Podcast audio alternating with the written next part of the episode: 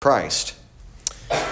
But I certify you, brethren, that the gospel which was preached of me is not after man. For I neither received it of man, neither was I taught it, but by the revelation of Jesus Christ. For ye have, in, you have heard of my conversation in time past, in the Jews' religion, how that beyond measure I persecuted the church of God, and wasted it and profited in the Jews' religion above many my equals in mine own nation, being more exceedingly zealous of the traditions of my fathers. But when it pleased God, who separated me from my mother's womb and called me by his grace, to reveal his Son in me that I might preach him among the heathen, immediately I conferred not with flesh and blood. You'll notice Paul's expression there in verse 15. He's speaks of how he came to the position he was in. Called me by his grace. Called me by his grace. Though, though Paul's conversion and his experience of grace, it seems extraordinary, uh, it tells us of the method of God's grace. It tells us that God reveals to us in his word a pattern of the method in which he uses to call all of his elect unto himself albeit this is an amazing portion of Scripture. It's an amazing thought when Paul gives us a little bit of his background about being his conversation was in the Jews' religion. He was the Pharisee of the Pharisees. And notice he said that beyond measure I persecuted the church of God and wasted it, profited in the Jews' religion above my, many my equals in my own nation. Paul gives us a bit of a background as to what he once was before God's grace came upon him. And it would be easy for us to look and say, well, that certainly is an extraordinary act of grace that God would save somebody as wicked as Paul. But I would caution us to think that in the eyes of God, we're all wicked, we're all undone, we're all unjust, and his calling by grace is no more extraordinary than ours. The Apostle Paul was, of course, involved in what we would say wicked outward things, and his heart, of course, was far from God. But we need to keep in mind that apart from God calling us by His grace, our hearts would have remained very far from God.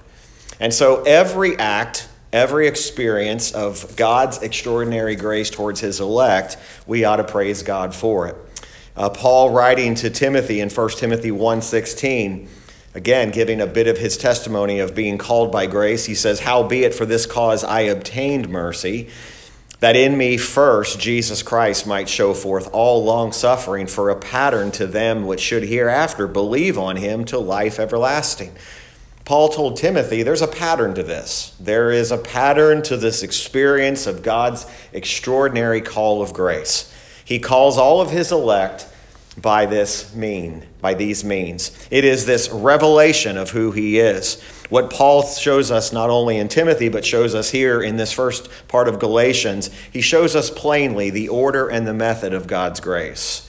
You'll notice in verses 15 and 16, he gives us really the clues and the insight here. He says, When it pleased God, who separated me from my mother's womb and called me by his grace to reveal his Son in me, that I might preach him among the heathen, immediately I conferred not with flesh and blood.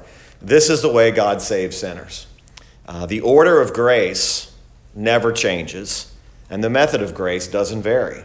God's grace is God's grace. Now, people are different, no doubt. All of us were not involved in the same thing that the Apostle Paul was involved in. Uh, I'm, I'm, I'm fairly certain I can say this with confidence today that you were probably, before your salvation, not guilty of persecuting the church of God.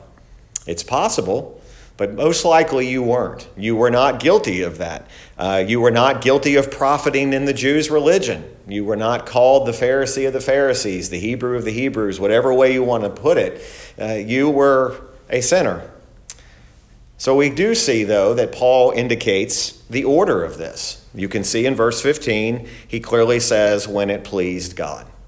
So we can say that salvation begins and ends in the will and pleasure of God. Salvation begins and ends in the will and pleasure of God. The source of all saving grace is the will of God.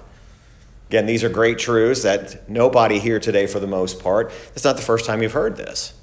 But yet, isn't it a glorious reminder that God's method of grace, God's pattern that He's given to us, is not according to the will of man, but according to the will of God. Imagine being saved by the will of God, not by the will of man, but by God's will.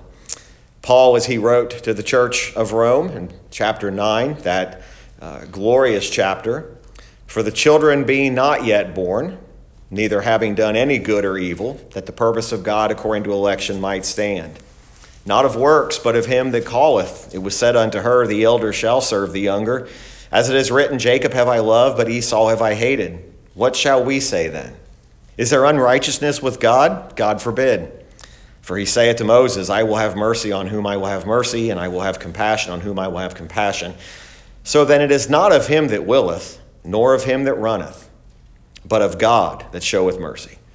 For the scripture saith unto Pharaoh, Even for this same purpose have I raised thee up, that I might show my power in thee, and that my name might be declared throughout all the earth. Therefore hath he mercy on whom he will have mercy, and whom he will he hardeneth.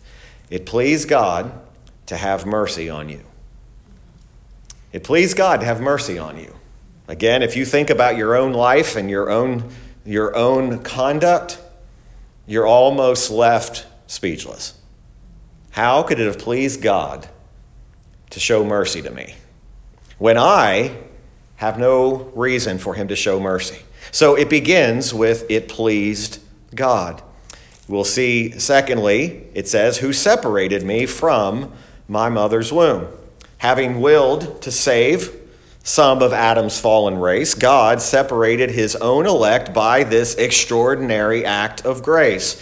He separated them from the rest of mankind, not that we might become prideful or arrogant, but that we might return praise. When did this salvation begin? According to the pleasure of God, separated from my mother's womb. This act of separation is God's election of his people before the foundation of the world. Now, make no mistake about it, that as we grow and we continue, uh, we are to call upon the name of the Lord to be saved. But it is separation from my mother's womb, it is pleasing to God. 2 Thessalonians 2, verse 13. We are bound to give thanks always to God for you Brethren, beloved of the Lord, because God hath from the beginning chosen you to salvation through sanctification of the Spirit and belief of the truth. Uh, the, the phrase from my mother's womb uh, teaches us and shows us that this election, this sovereign election of God, took place before we had done anything good or bad, so to speak. We couldn't do anything good, we couldn't do anything bad.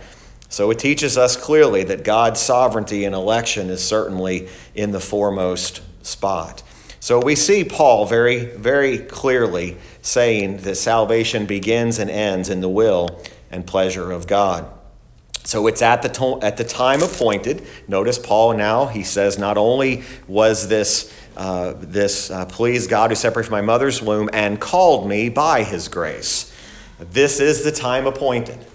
At the, at appointed time, God calls all of his elect by what we refer to as effectual and irresistible grace. Those sometimes sound negative, but those are positive, encouraging truths about our salvation. Irresistible grace. God called me by his grace. Now, depending on the translation, I think most translations do this, but the word me is italicized. And it's italicized there, it's put there by the translators just to create a stronger sense of emphasis.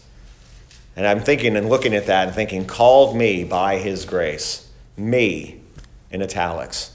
Called by his grace is a wonderful truth. And Paul, speaking about himself, called by his grace. But the, the translators put that little word me in there, and what a, what a sense it gives to us that not only was Paul called by this grace, but we also, as his elect, are called by this grace. Those who are called are sanctified, and ultimately they will be glorified.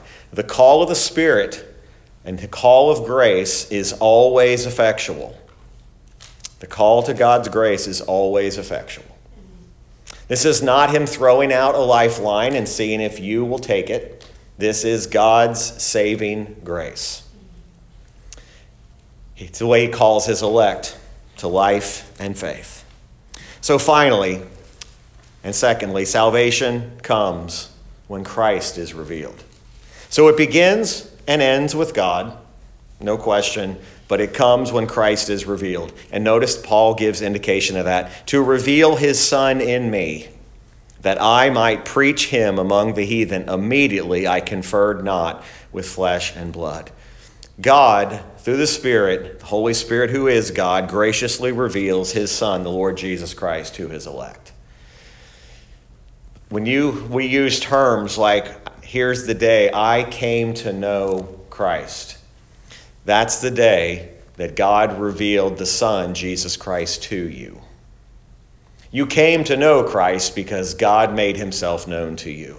And you notice the change that as soon as Christ was revealed to Paul, as soon as he saw it, he immediately began to preach him or preach Christ among the heathen. Immediately he says, I conferred not with blood. In other words, I didn't consult with men. I didn't consult with what their will was, but rather he sought further instructions from God himself.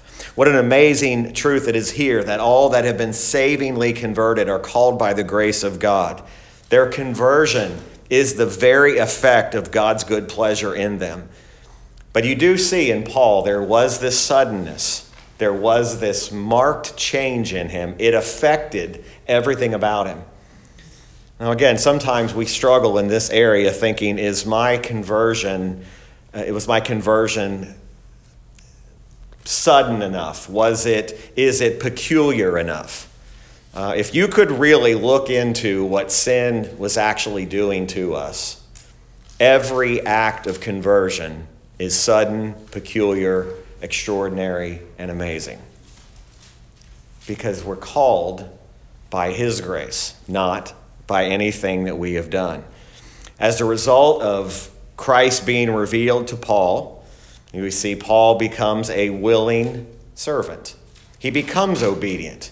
It's interesting to me that you don't see Paul having to be reminded to obey God throughout his ministry. You don't see God having to come to Paul and say, Paul, you're, you're slacking off in your obedience to me. Now, Paul was not a perfect man. Paul would say, I continue to do the things I shouldn't do, and I don't do the things I should. But you don't see Paul failing to obey in a very obvious sense. Doesn't mean perfection, but it does show us that his life had changed. What did he no longer do? Well, he no longer tried to persecute the church of God. And again, it's not perfect. There, of course, Paul was a sinner saved by grace. Paul had lapses of faith. Paul had times when he did not always do what he should. But notice there was a change in him. Uh, good works are the result of saving faith. God's grace causes his people to walk in obedience. Is it sinless? No, because we're still in these bodies, but yet we do see this change. So, bring, to bring this to a, conclo- a close, Paul was brought to the knowledge and faith of Christ.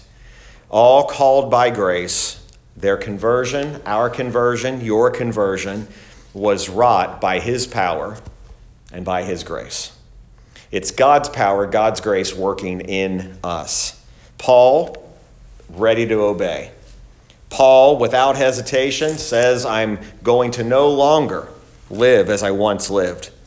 It became his satisfaction, it became his joy. What joy comes to the churches when they hear of people who are saved and called by this grace?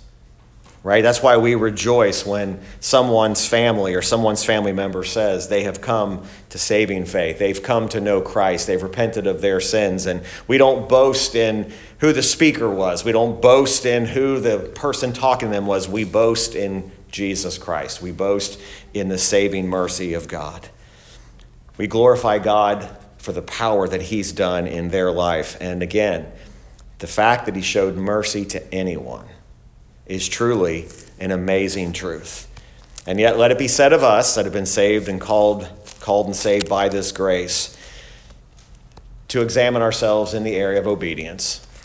You know, today we're going to, during our gospel service at the end, we'll observe the supper today. We'll observe the Lord's Supper. We'll remember what He's done for us. And I think one of the challenges always is, is just to continually not only examine ourselves for, for salvation, of course, and whether we be in the faith, but Also, examine ourselves in our obedience.